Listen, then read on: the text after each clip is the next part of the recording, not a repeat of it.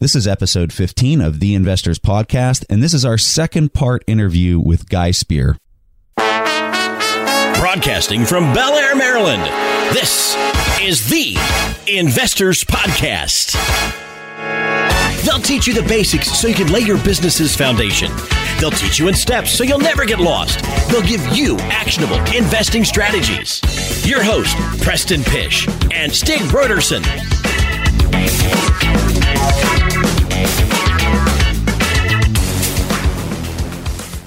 All right, I think uh, Hari, I think you're up with, and we'll get some uh, investing, uh, hardcore uh, accounting, uh, investing questions going here. So Hari, go ahead and kick this one off. Sure. Um, so, Guy, uh, the chapter 11 um, about checklist in the book was very helpful.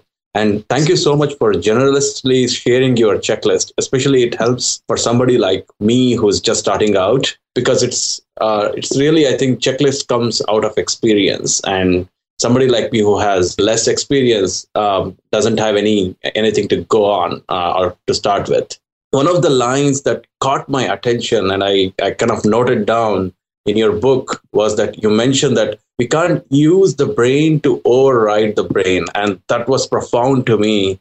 And the reason being, I had read this book, Think Fast and Slow, um, where uh, the author, Daniel Kahneman, I hope I'm pronouncing his name right, talks about the system one and system two and how system one works against us because of the heuristics that it forms and uh, shortcuts it takes.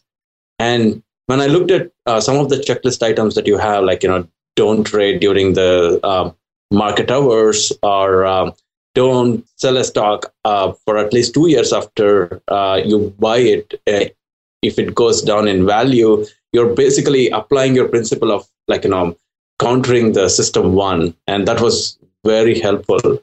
My question um, about the checklist was: How do you assess the quality of uh, management in terms of integrity and competence are there checklist items that you would share with us or insights that you would share with us by reading, say, the 10Ks or 10Qs? How would one go about uh, figuring out the competence of a management?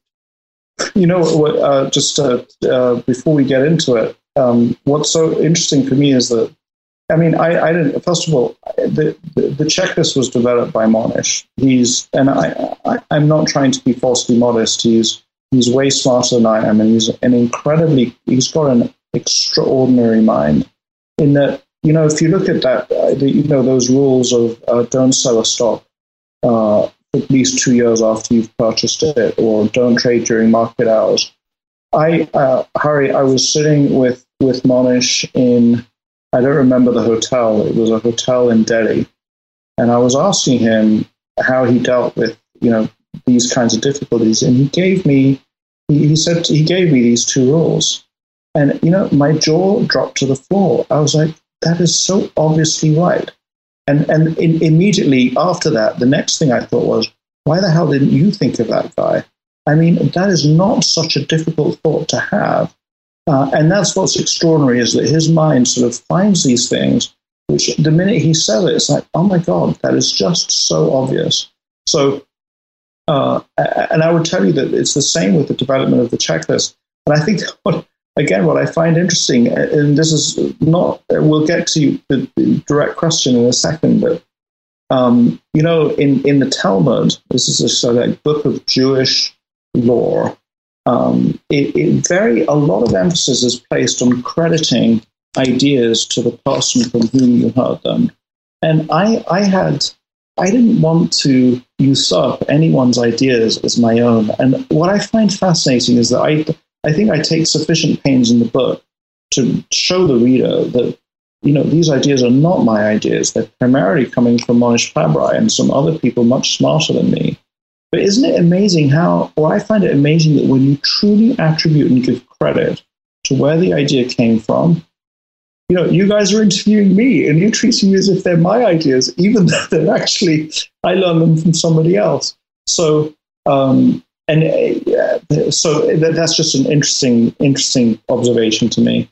In terms of uh, uh, assessing the quality of management, I think that I don't have any any simple, obvious answers, other than uh, I do think that over time, the more time we spend with materials produced by public companies, the more um, uh, I, I, think that sometimes it's obvious and sometimes it's just a feeling that we get. And I think that I, I think of the time when I saw Warren Buffett used to speak to a group of uh, investors collected together by Morgan Stanley when uh, Alice Schroeder was an analyst at Morgan Stanley. He would appear on either the Thursday or the Friday night and answer Q&A at a Morgan Stanley dinner. And he was talking about Freddie Mac and he talked about how he'd sold Freddie Mac.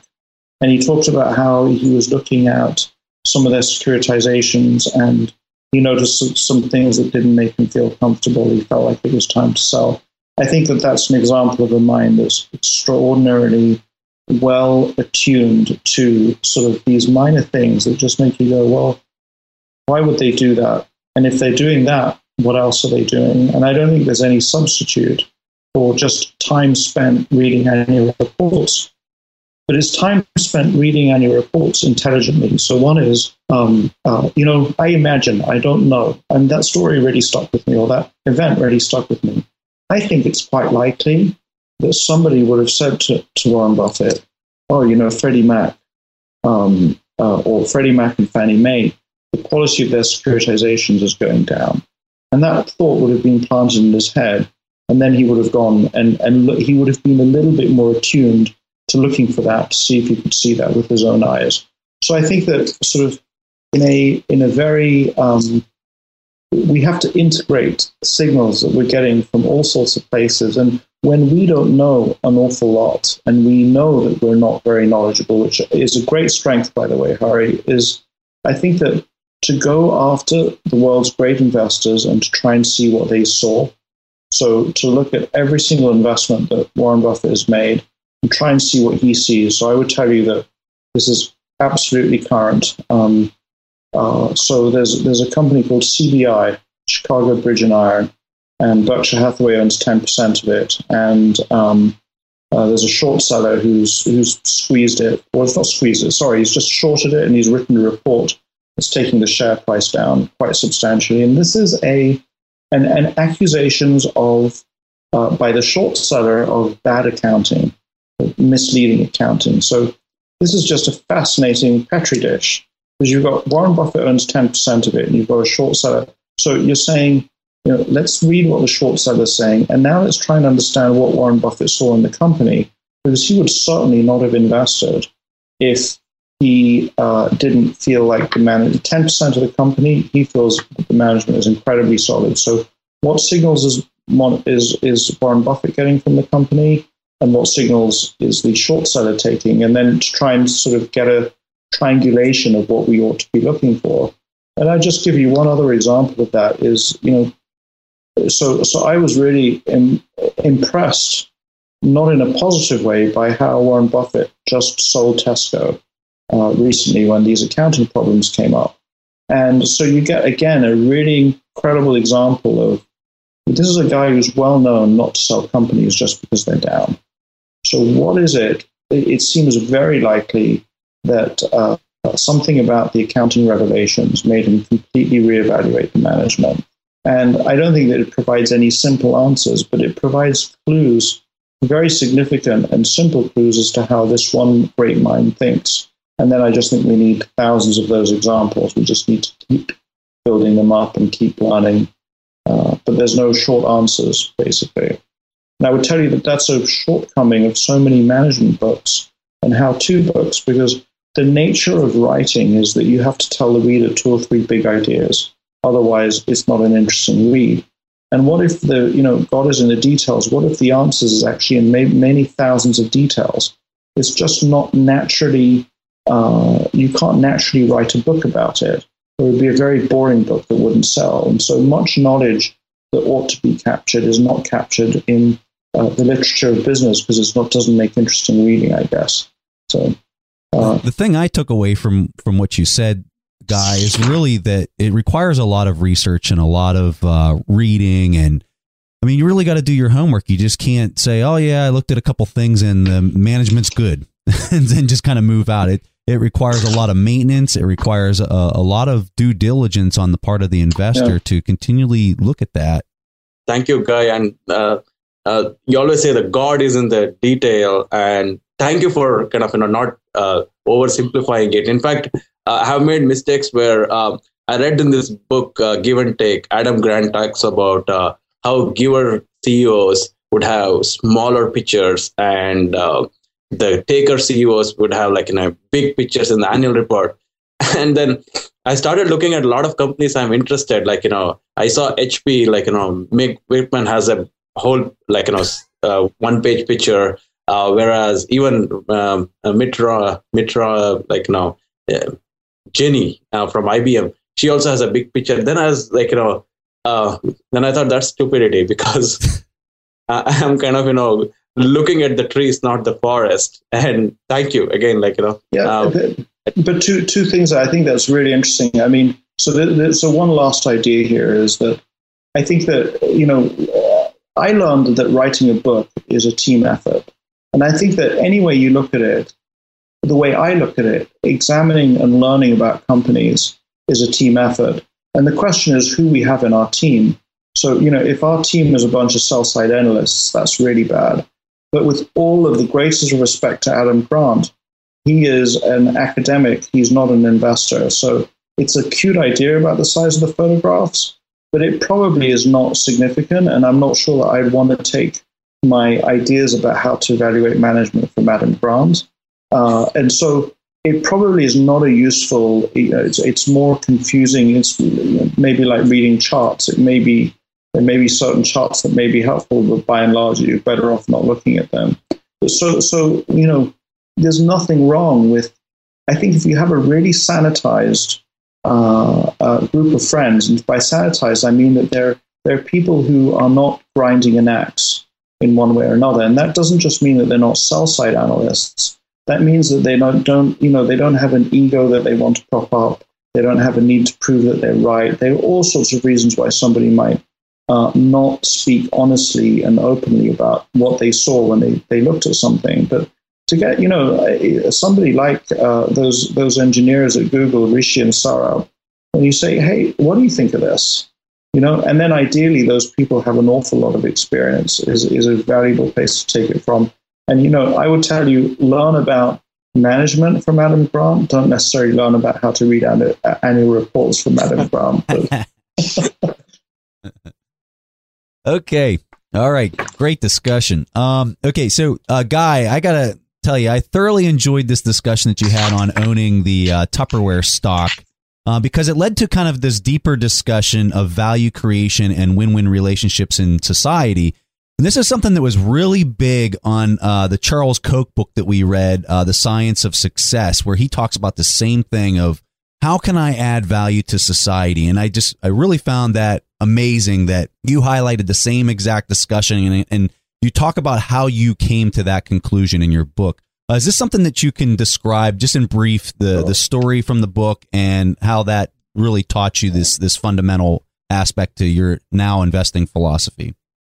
I mean, so uh, you know, it starts off with uh, me reading in one of Charlie Munger's speeches about how the Tupperware parties are a lollapalooza of um, of these psychological uh, effects that that um, make it possible for Tupperware to be so successful.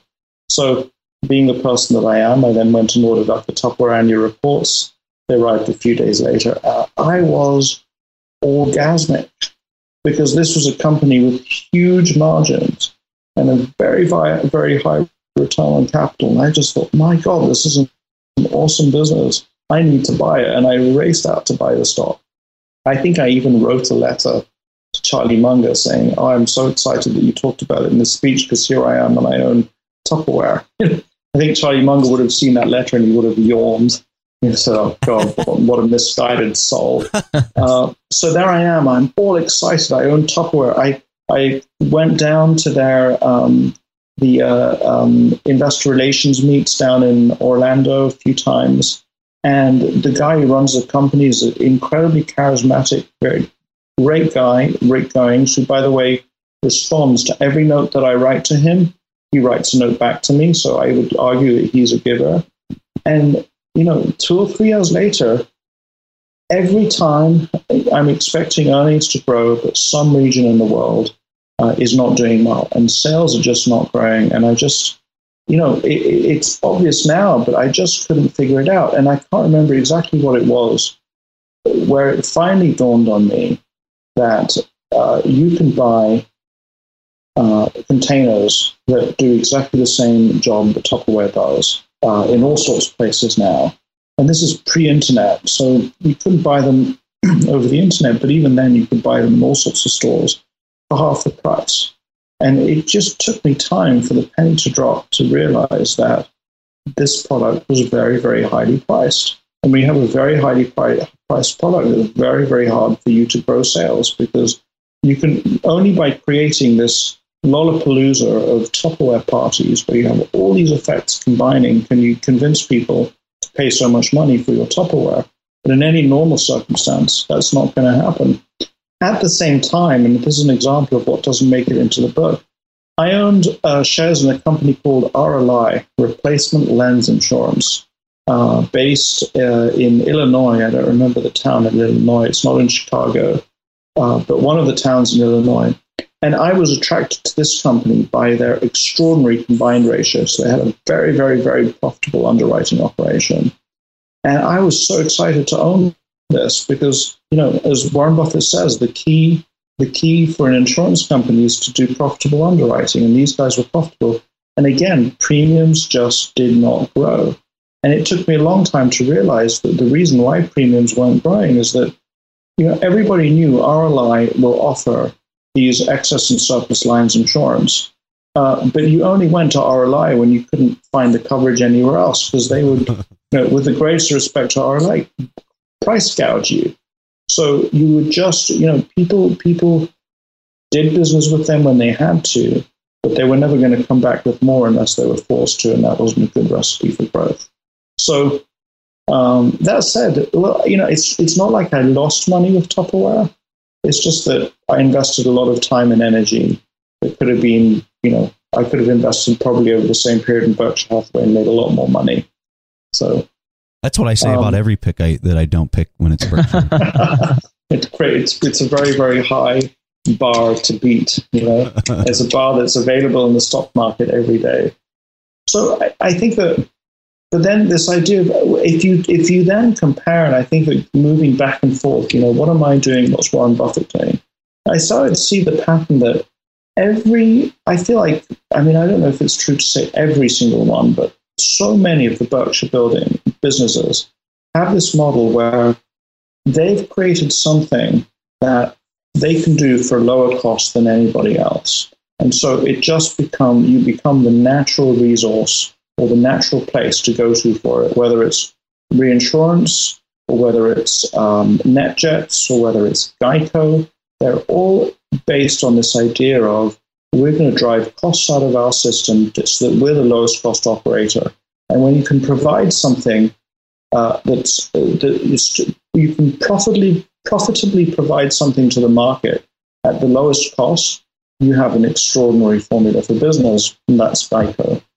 You know, this goes to a common theme that we've talked about in some of the other books that we've done when you see these managers that that rack and stack their interests in the right order and what i you know stig and i obviously argue is the right order is customers first employees second shareholders last when you rack and stack it in that order and that's where your focus is it's a it's really difficult for a company to not be successful unless they just got a bad service or a bad product um, when they when they think in things in those terms and i mean they try to they need to try to balance it as much as possible. But if they have to actually prioritize what comes first and what comes last, that's how it always has to go in order to have a long term success of a business. And, you know, just your comments remind me of that. And it's really refreshing to hear. Let's take a quick break and hear from today's sponsors. Today's episode is sponsored by Range Rover Sport. Range Rover leads by example with their dynamic design that rises to the occasion. It's got powerful on road performance and commanding all terrain capabilities coupled with signature Range Rover refinement. The third generation Range Rover Sport is the most desirable, advanced, and dynamically capable one yet, redefining sporting luxury. It's got advanced cabin technologies such as active noise cancellation and cabin air purification, offering next level comfort and refinement. The purposeful cockpit light driving position sets the tone for a focused interior that promotes exhilarating driver engagement. Award winning Pivi Pro infotainment is at the heart of the experience and provides intuitive control of the vehicle systems.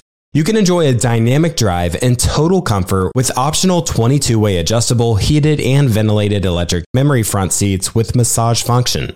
Design your Range Rover Sport at LandRoverUSA.com. That's LandRoverUSA.com. Have you ever wondered if there's an AI tool like ChatGPT specifically built for the stock market? A tool that not only aids you in your research and analysis process, but also allows for dynamic discussions? Today, I want to share such a tool with you called Meyka. Meyka is the AI powered stock research assistant now enhanced with real time stock data.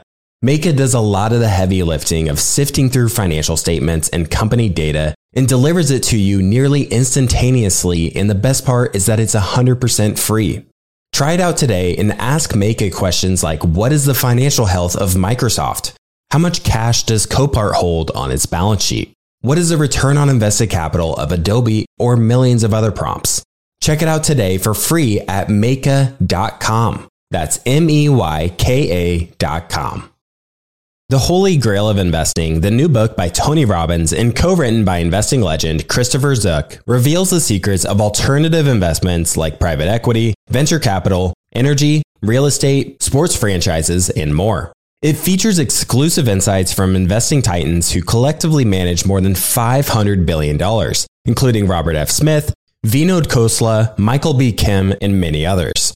In the holy grail of investing, you'll discover how to take advantage of the trillions flowing into private equity by becoming an owner of firms that actually manage the assets and share in the revenue they generate, how to take advantage of the two to three times higher returns of private credit as an alternative or complement to bonds, how to invest in the energy evolution and ride the wave of trillions in global investments, how investments in private real estate can work as an inflationary hedge and source of tax efficient income, and how many of the world's greatest investors thrive in both good times and bad. The Holy Grail of Investing by Tony Robbins is available now wherever books are sold.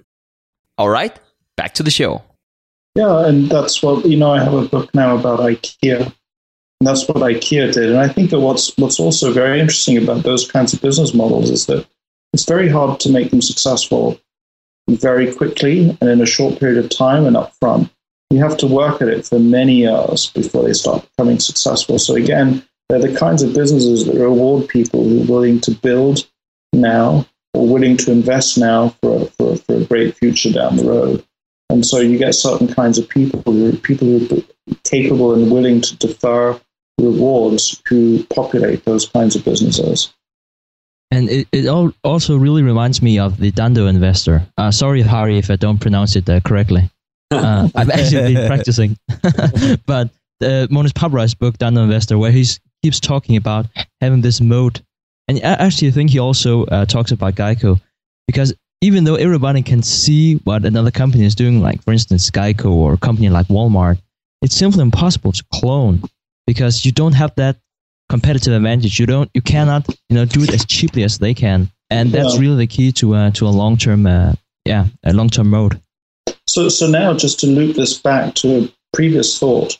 So, you know, uh, we as individuals and or people with small businesses have an incredible advantage over people with bigger businesses. At, at least most businesses, uh, other than some of these companies like Costco or Geico, which is that. So, in a certain way, this sort of goodwill strategy is um, a marketing strategy, but it's a marketing strategy that is predicated on doing something for five years before you see any reward. If you go to your management in a, any kind of business and say, "Look, I've got this great marketing idea. It's this is what's going to happen. We're going to have these costs for about five years, and then rewards ought to start coming through." you'll be laughed out of the room. The most that a management team is ever going to give you is maybe 18 months. It's like if we can't show results in 18 months, then, you know, sorry, we can't do this. And that means that there's a skew in the world away from these kind of very, very long term goodwill creation strategies that the vast majority of people just cannot follow them because they're caught in an environment which just doesn't reward it. And that means that we can follow those and, and we have the potential to, to we, we have a huge advantage over the people who don't see it and over the people in corporate environments. And I would argue, I'd like to believe that every single one of these businesses like Walmart, IKEA, uh, Geico, Costco, the people who started those businesses started with the very same ideas of this goodwill creation. Or if we look at the uh, Rose Blumkin Nebraska Furniture Mart story, she was not concerned about how much money she was making. She was concerned about, as you were saying, uh, Preston, delivering value to the customer. And she never thought about how much, but it took decades, or you know, at least a decade before the benefits of that really started flowing through.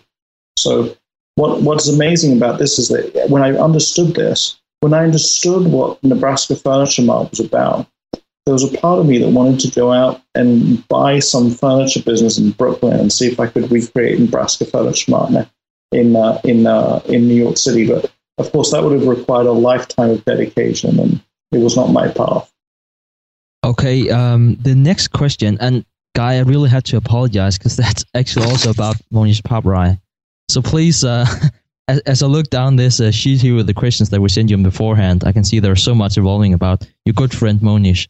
So I hope I really hope that we don't offend you by asking so much. Uh, you know what we got to do, Stig? We've got to get uh, we've got to get Guy to bring Mohnish onto the show. I think. Uh, yeah, and then only speak about Guy. yeah, exactly. There you go. I like that. We can ask uh, we can ask Mohnish questions about Guy. Yeah, sure. I have I have no problem with you asking me questions about Mohnish Pabrai. In fact, I've learned so much from him that you're asking me questions, even though I've written much about him in the book, helps me to to reinforce those lessons. So so you you shouldn't apologize at all. Okay, Guy, that's nice to know. But one thing that I learned from your book is that uh, Mohnish sometimes calls you up with an, an uh, investment idea and says, hey guy, what do you think about this? Is that something that we should invest in?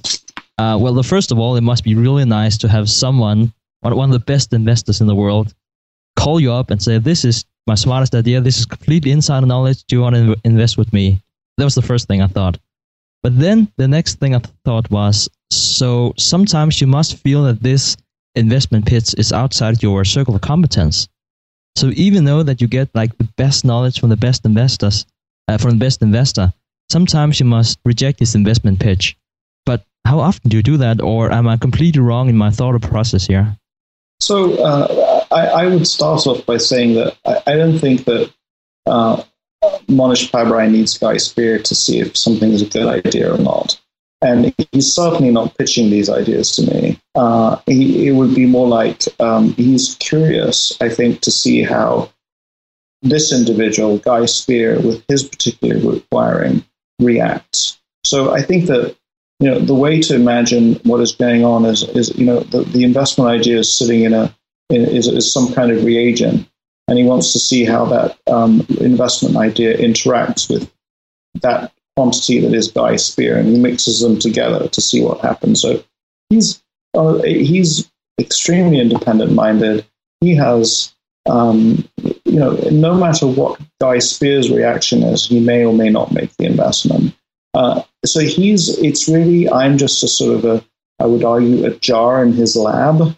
And he's like taking the investment idea and pouring it into that jar and seeing what color it turns. So, okay. that's, that's what's going on, just to give you a sense. And, and I think that what, you know, he, he understands the way I'm wired and knows that I'm wired so differently to him so there are things that he doesn't feel very strongly that I feel a lot more strongly, and he's curious to observe uh, what what how that plays out with me. Uh, and I would tell you that so there are there are many circumstances in which I have an utterly um, uh, I, I, have a violent negative response, but that doesn't stop him investing. and, and and sometimes I, I see it and sometimes I don't. I don't think I feel bad about that at all. I, and I don't feel bad about the fact that uh, I think that he's capable of taking much bigger bets when something is clear is clear to him And even if something was as clear to me, I'm just not capable of taking as big bets. And I think that uh, I struggled with that for a certain period of time. And I don't struggle with it anymore because, you know, it's, it's about being authentic. And I have to, uh, I'd rather be uh, a true version of myself and have lower returns than have an inauthentic version of myself and have higher returns. So, um, yeah, so he's he's not pitching, and it really doesn't matter what I think. And yeah, you're absolutely right. In certain cases, I just can't. Uh, and there there are some cases where it's the other way around. I mean, I I think I knew him quite well. I took a trip to Brazil and ended up investing in two for-profit education companies. They did very well. He had no interest for one reason or another. I mean, and I think that um, so it's not as if and I don't think that the, so. So it's this idea of pitching is not a, is not a good analogy, and this idea of going in an investment together is not a good idea. He's using me as his, his as, as just a sort of a test tube in a lab to see what color I turn when he pulls the idea in, and he absolutely doesn't need me to make the investments or not to make the investments. He's capable of doing that on his own. But but I just give you one last idea on that is that um, you know, I, the, the, so, so we talk about diversity in the United States. And what we're really looking for is not, when we, we're looking for diverse teams, it is not, uh, you know, physical diversity. We're looking for cognitive diversity. We're looking for people who think very differently. I think that what, what we should be looking at for in our investment conversations is um, there's some qualities that you want. You want discretion. You want people not to talk about what you're talking to them about. Uh, you want intelligence. You want them to be uh, to have uh, low ego, so they're not trying to prove anything to you when they respond. But then I think you're looking for somebody who thinks differently, who just thinks in a different way, who sees the world in a different way, because that that that contrast provides some value. And uh, and you know, and then it's sort of like to go away and say, "Huh, this is the reaction that this person had." Let me try and understand why they had that reaction. And there's there's a lot of learning in that. So, all right, uh, uh, Hari, you got the next question. Go ahead. Sure. Um, so I would like to um, share with the listeners of this podcast that um, apart from um, Guy's book, his letters to the investors of Aquamarine Fund are a fascinating read. I believe there are three letters uh, posted on the website, and one of the ideas I, I got out of uh, that the letter of 2012, I believe, um, is the idea of um, um, Hydra. Uh, Hydra is an organism that grows uh, two heads when one of its head is cut off. This is basically um, where Guy is explaining Nassim Taleb's idea of anti-fragility. It's, it was a great read. Um, my question is related to that. Um, uh, in that, uh, and as well as uh, in his owner's manual, uh, Guy, you talk about um, uh, being an hydra uh, in the investing world that is being resilient. however, um, individuals like us who are not really full-time investors um, are fed um, or even um, scared um, by media and the investment gurus about either Great Depression on the one uh, side of the spectrum or the coming uh, um, um, hyperinflation. Um, and we are usually confused as to uh, what should one do. So I wanted to ask you um, uh, to share your advice um, with individuals like me uh, about how to manage their personal finance and life uh, to position themselves to be anti-fragile or hydra, as you put it in your mm. um, letters.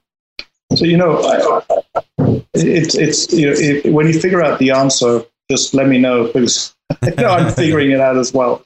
But so so very genuinely, I mean, I think that there's no there's no easy or short answers, and I am figuring it out. And and I don't have you know again, I don't have one bullet that sort of that sort of deals with it all.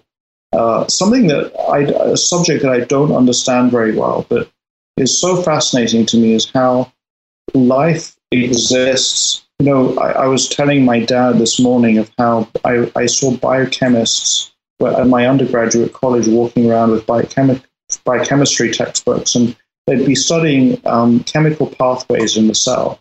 And the way these chemical pathways were presented is as if just, you know, it's one, one loop that exists on its own. And it was a real revelation to me to realize that these chemical pathways exist. It's really better to think of networks of chemical pathways. And, and so it's very hard to predict what one chemical pathway will do because you have, they exist, you know, you can have um, uh, uh, conclusions which are not obvious. And one example that Michael Crichton talks about in one of his books is this idea of forest fires, which is now well known, where originally forestry services had this idea that if you just uh, if you just put out full forest fires, that was the right thing to do. It turns out that you know it's counterintuitive that allowing small forest fires to burn is is uh, prevents um, uh, larger forest fires. And now I know that this is related to your question. Yeah. So so when you come to to, to the hydra of the investing world, I think that all I can tell you is all sorts of things that I know it's right to do at the margin in order to improve the probability that we will be able to seize upon opportunity when the world falls apart, if and when the world falls apart. So, you know, a few really important themes.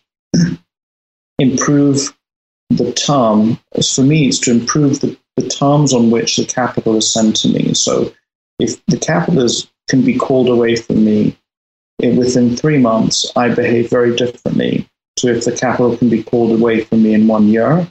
And that would be very different if the capital is never called away from me, which is what Berkshire Hathaway has. So those are sort of like three different stages. And you could go even further that um, you know the, the, the capital that Berkshire Hathaway has to invest, the insurance capital is completely uncorrelated. What's key about that leverage? Some people say, well, Warren Buffett has leverage; it's just called insurance float. But the point is that that that leverage is not dependent on the capital markets, it's dependent on events in the real world. And so it's completely uncorrelated with the financial market. So if you take that to individual investors, the absolute key is to not feel like I'm going to need the money anytime soon, to literally be able to just not think about it. And then, uh, you know, and if, if you if you want to take that one step further, if if if uh, if there are all these talking heads that are telling you to worry about hyperinflation, you might want to turn those talking heads off. And but that, and as a conscious desire to improve your environment, basically. Uh, so I think that there are just you know, dozens, if not hundreds, of these micro decisions that one has to take that gradually improve who we are. And I think that if I come from the perspective of Aquamarine Fund, what I need to do is look for permanent capital. It's not about becoming bigger. It's about improving the terms on which capital is sent to me. And obviously, Mohnish has gone and done that in a very big way by doing Dhandho Holdings, which is a permanent capital vehicle. Um, you know, I think that the, the best place as an individual investor is to work on who's got a call on our capital and why. Uh, and then I would tell you on the hyperinflation side, this is just me speaking. I agree that that I fear that not because I listen to talking heads, but because I see the size of the central bank's balance sheets. And my answer is every single investment that I make has to be inflation protected.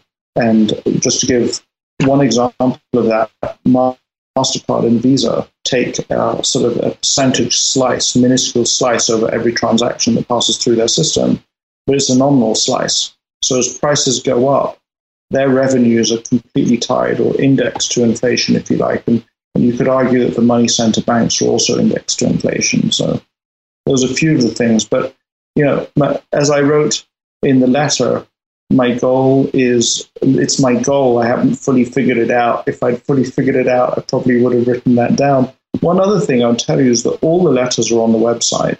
So you can go back and you can actually see the progression from not so well written letter to much better written letter as you go through. It's just you can download them all basically. Don't laugh at the early ones. I had a follow up question for that. Um, when you're uh, you categorize uh, what is anti fragile and what is fragile, and you list a concentrated portfolio under fragile, and um, I was a bit confused because uh, Charlie Munger uh, and Warren Buffett advocate concentrated portfolios and I wanted to know your thoughts on why you consider it as fragile. Oh, that's it's, such a such a painfully too painfully easy question for me to answer. So when I went into the financial crisis of 2008, pretty much the vast majority of my um, assets were in four stocks.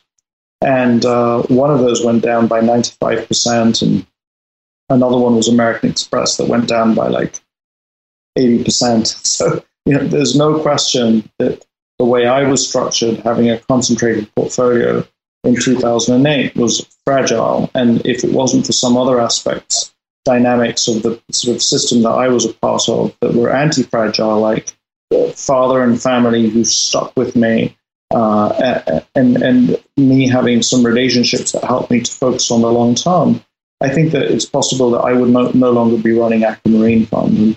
So I, I, would still argue that in terms of Nassim Taleb's terminology, I think that uh, a concentrated portfolio is fragile. It's more likely to show on extraordinary swings in value, and unless you have other elements of your game in place, uh, that could that could result in an end to your business. Mm-hmm. So, Guy, I mean, are you uh, seriously contemplating uh, starting a holding company in the in the future? I mean, that's from from your comments. That's how I that's how I took it. To be honest with you. Let's take a quick break and hear from today's sponsors. Buy low, sell high. It's easy to say, hard to do. For example, high interest rates are crushing the real estate market right now. Demand is dropping and prices are falling, even for many of the best assets. It's no wonder the Fundrise flagship fund plans to go on a buying spree, expanding its billion dollar real estate portfolio over the next few months. You can add the Fundrise flagship fund to your portfolio in just minutes with as little as $10 by visiting fundrise.com slash WSB. That's fundrise.com slash WSB. Carefully consider the investment objectives, risks, charges, and expenses of the Fundrise flagship fund before investing. This and other information can be found in the fund's prospectus at fundrise.com slash flagship. This is a paid advertisement. Today's show is sponsored by public.com. That's where you can earn 5.1% APY with a high yield cash account. While we can't say for certain it's the highest interest rate there is, we can say this. It's a higher rate than Robinhood, a higher rate than SoFi, a higher rate than Ally, a way higher rate than Bank of America and Chase, a higher rate than Citi, Wells Fargo, Discover, and it's a higher rate than American Express too. So if you want to start earning 5.1% APY on your cash, check out public.com. We can't say it's the highest interest rate, but it's pretty damn up there. This is a paid endorsement for public investing. 5.1% APY as of March 26, 2024, and is subject to change. A high yield cash account is a secondary brokerage account with public investing, member FINRA slash SIPC. Funds from this account are automatically deposited into partner banks where they earn a variable interest and are eligible for FDIC insurance. Neither public investing nor any of its affiliates is a bank. US only. Learn more at public.com slash disclosures slash high dash yield dash account. As many of you know, I love studying businesses and networking with business owners. The more I've studied businesses, the more I've realized that starting and scaling your business is easier than ever because of companies like Shopify.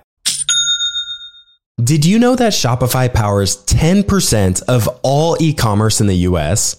Shopify is the global force behind Allbirds, Rothy's, and Brooklinen, and millions of other entrepreneurs of every size across 175 countries. Shopify is the global commerce platform that helps you sell at every stage of your business, from their all in one e commerce platform to their in person POS system. Wherever and whatever you're selling, Shopify's got you covered. Shopify even helps you turn browsers into buyers with the internet's best converting checkout up to 36% better compared to other leading commerce platforms. What I personally love about Shopify is that it's the turnkey solution to kickstart and grow your business, and they are totally committed to giving you the necessary tools to succeed as a business owner. Plus, they have an award winning customer support team there to help you every step of the way. Because businesses that grow, grow with Shopify. Sign up for a $1 per month trial period at Shopify dot com slash WSB. That's all lowercase. Go to shopify.com slash WSB now to grow your business no matter what stage you're in. That's shopify.com slash WSB. All right, back to the show. I mean, I think that it's a logical place to want to go. I, I think that what, what I just tell you, though, is that I, I don't think now is the right time for me. I think I'm a little bit, probably a little too focused on promoting my book uh, because, you know, it's sort of my baby, but, uh, and that's sort of where my mind is at right now. Uh, I would also argue that I have, a, I, I'm, I have, you know, the nice way for me to put it is I have a different skill set to Mohnish Pabrai. Just because I'm, um, you know, I'm an okay investor, I've delivered good returns. I think there's a much broader set of business skills that are required to have a holding company. You have to be able to um, raise the money in the first place. You have to be able to manage people. You have to be able to pick people. I mean, I my hire fire decisions right now are relatively simple because it's it's a bit like just deciding whether I want to own the stock or not. Uh, when you get into close contact with management, it's a whole different set of skills. It's something that I would just tell you. I think that I think that I aspire to it, but I think that I have to be honest with myself and um, accepting that I may not have the skills to do that well. All right, guys. So I got the uh, last question here, and I stole this question from uh, Tony Robbins because I, it was such a good question. If you weren't allowed to leave your children any financial assets when you die, only knowledge, which book outside of your own uh, would you bequeath to them? And can you summarize two or three of the main points of, of the book? I mean, I hope that I'm not doing a cop out here. Uh, but you know, I, am I'm, I'm Western educated and all of those good things, and I, I have to say that I just think that the a foundational text for us uh, in in as Westerners is the Bible, and not not for you know, and I'm talking about the Bible as literature, not as a not as a religious text. I just think that, and the, the, so that I didn't have three reasons, but I had two reasons. Um, and the one is that um, I think that the overall uh, message that the Bible gives is what we as humans do counts on some level, and it's it's not about whether or not you believe in God or whether you want not you want to be a religious person. But I think that uh, I, I, saw a movie recently, um, uh, Interstellar, and you know asked some really important questions about what it means to be human and we live in a world where increasingly uh, you can start asking ourselves with the rise of machines and software heating the world, what is what is the role for humans in a certain way? And I think that this this basic idea, which is fundamental to our humanity, that what we do is important on some level, what we do counts, is um, uh, is something that I would want my children to live with. And uh, you know, I, I was looking at all this so, in a certain way, I, I think that the scientific quest is a, is a, is a, if the only reason why you'd be curious about the natural world is if on some level you came with this perspective that it matters. Uh, so, so for me, that, that's one lesson that the Bible imparts. Another another lesson is that history has meaning, and I think that if you want to live a purposeful life, um, there are many philosophies that sort of say, well, history doesn't have meaning. It's just one eternal cycle, and you just keep going through it again and again.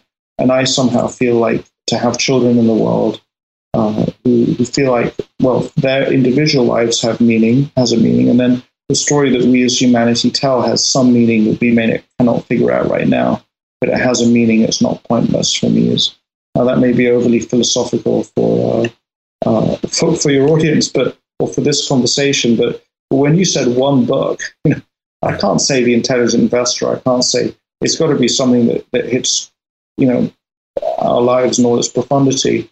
And then what I would just tell you, and again, I hope that this is not a cop out or it doesn't sound like I'm being uh, highfalutin. Uh, I have gotten so much out of just two or three Shakespeare plays uh, that really have touched me to the core. And uh, one I quote at the very beginning of the book, this uh, Hamlet.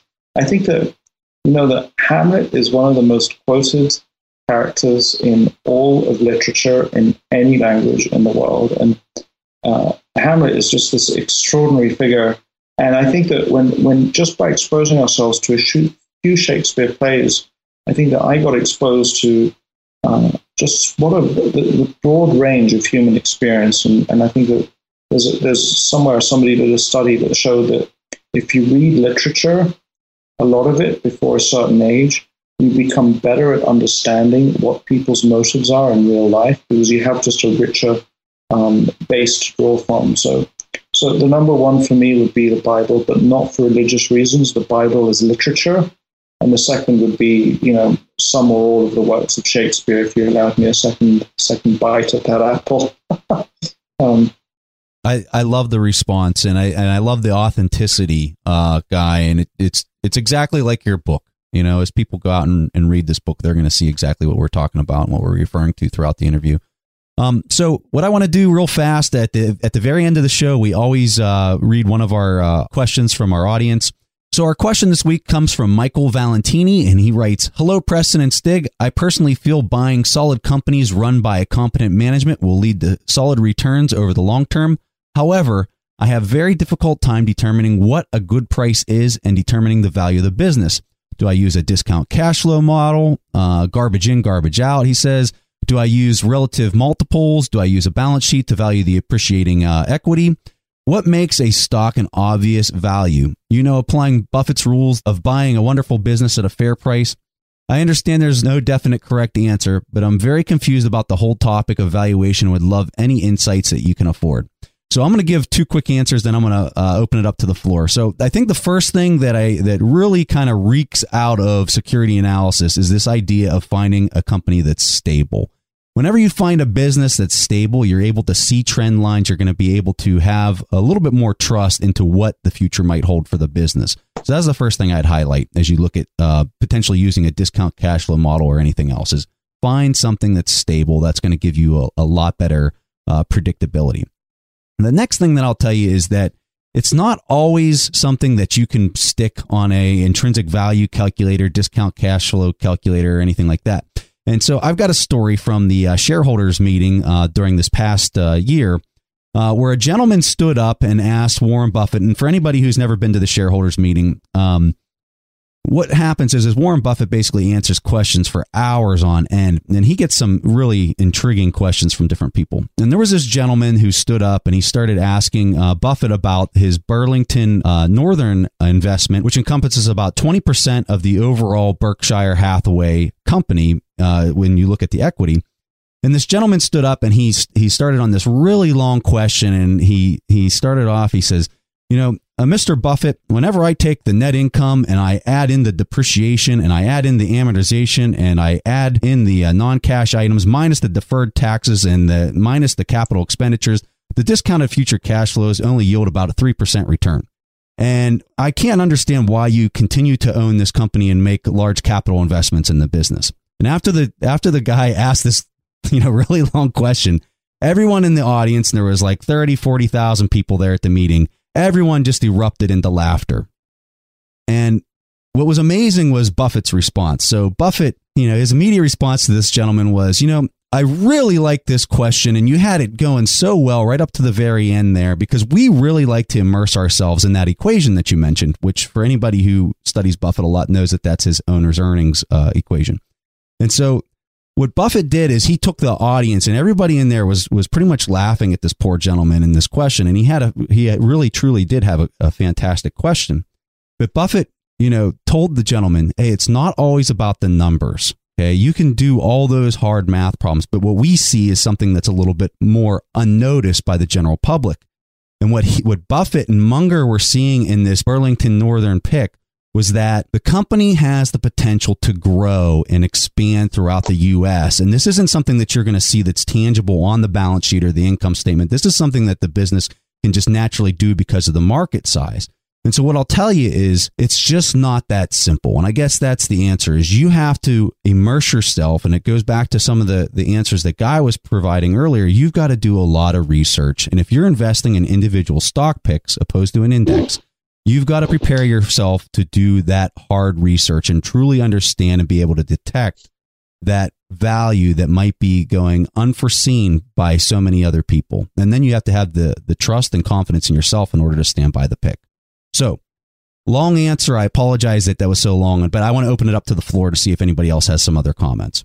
I would be interested to know Guy's uh, answer to this. Well, uh, so so so funny answering in terms of Warren Buffett. Just if we just uh, talk about um, uh, Burlington Northern for a second, I think that what what I find so extraordinary about um, those railways is the, the, the rights of way. So you know, uh, I, I, owned uh, for a period of time this uh, gas pipeline business.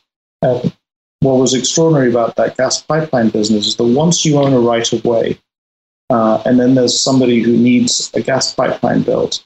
If you own a gas pipeline that's anywhere in the neighborhood of where the connection, the, the, the, the new gas pipeline needs to go, you have an inordinate advantage because it's not so much just owning the assets, it's owning the right of way. And uh, creating a right of way, a place to put your pipeline, can be extraordinarily expensive if it goes through any kind of major urban area or anything like that. And I think that when you look at Burlington Northern and you realize that rights of way that were relatively inexpensive to acquire 100 years ago are now surrounded by real estate, and, and it's just impossible for anyone else to build that. You kind of have an asset that is, is potentially infinitely valuable because just nobody else can create that.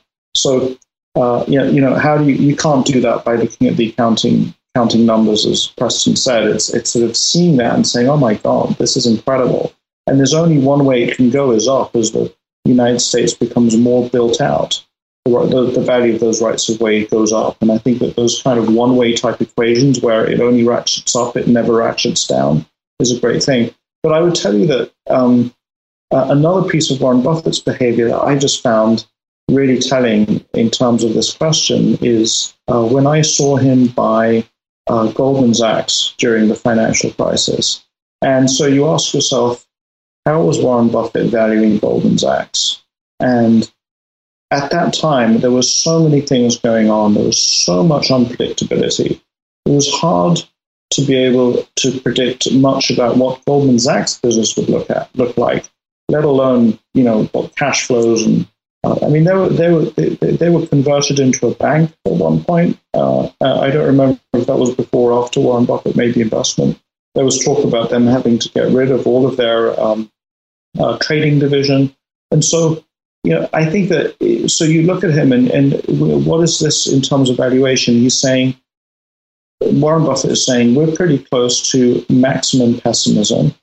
Uh, and um, all of these things are trading cheaply, including Goldman Sachs. Uh, and um, uh, so, so, so maximum pessimism, and I'm buying the business with the best reputation and the best brand name. And so there's a, there's a certain amount of holding your finger in the air and feeling the wind, I think, in a lot of these things. But I think that over time, what's happened to me is that here's, here's the phrase that I think that I want to be most wary of, or I tell people that I meet to be most wary of when, when they hear of an investment idea and then they say, oh, I just need to get comfortable with this. And if you need to get comfortable with it, then it's not cheap enough you know. But I, I think that there are certain things that just just hit you in the face, and they hit you in the face over time. So, um, you know, I'll just give you one example. Uh, so you have you have all these automobile companies, and in general, automobile companies seem to trade across the cycle between 50% of revenues and 100% of revenues. And I'm not saying that one should value an automobile company in terms of percentage of revenues. But when, when, when Fiat comes along and it's trading at less than 10% of its revenues, that's sort of eye popping. And you sort of, sort of then start drilling down and ask what's going on. And I think this idea that it just has to jump at you. And this, it's a bit like finding love. Uh, you know, a guy comes to the side of the dance floor and he says, Well, you know, I want to find love, but I just don't know how I'll know it when I find it. And the answer is, it doesn't happen on the night where you happen to be wanting to look for it it happens when you least expect it, and when it does, it'll jump at you in the face. And I think that's that's true for uh, for investment opportunities. All right, that's some uh, amazing insight. I love the, last example there, guy. That's that's awesome. So, hey, uh, this is all we have for today. We cannot thank uh, Guy come for coming on the show enough. I mean, this was just amazing. We are just so thrilled. We've been really anticipating this interview. So, Guy, your time to to give us a two hour interview. We cannot thank you enough. And I know our audience is just eating this up. So really appreciate you coming on the show. Well, I just want you to know that it's, it's such a pleasure to be with you. But it's not just a pleasure. In a certain way, just realize that uh, I wasn't just being generous with my time. I want to be generous with my time with people like you because I instantly realized when I started talking to you that I was with kindred spirits. And so I learn as much from talking to you as, as, as anything that you might think you learn from talking to me. And I would tell you that this very thing where I realized you guys are Berkshire attendees, you, you love this stuff, you've drunk the Kool Aid. And uh, so by spending time with you, I get to improve my environment. It's in a certain way quite self interested. So I was so happy to do it. I'm looking forward to meeting you at Berkshire, looking forward to meeting you at other times. And uh, together, hopefully, we'll become um, uh, wealthier and make the world a better place at the same time. Absolutely. You don't get a better uh, win win than that. So, okay, uh, really appreciate uh, everyone tuning in. Uh, we've got the best audience out there. We got the smartest audience out there. So keep your questions coming. Uh, we can't thank everybody enough for what you're doing uh, to help promote our our brand, our podcast. Uh, if you're enjoying this, please leave us a review on iTunes because that just helps promote it even more. So go out, get Guy's book. It's a fantastic read, The Education of a Value Investor, and uh, we'll see you guys next week. Thanks for listening to the Investors Podcast. To listen to more shows or access to the tools discussed on the show, be sure to visit www.theinvestorspodcast.com.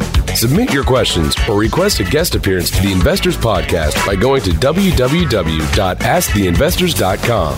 If your question is answered during the show, you will receive a free autographed copy of the Warren Buffett Accounting Book. This podcast is for entertainment purposes only. This material is copyrighted by the TIP Network and must have written approval before commercial application.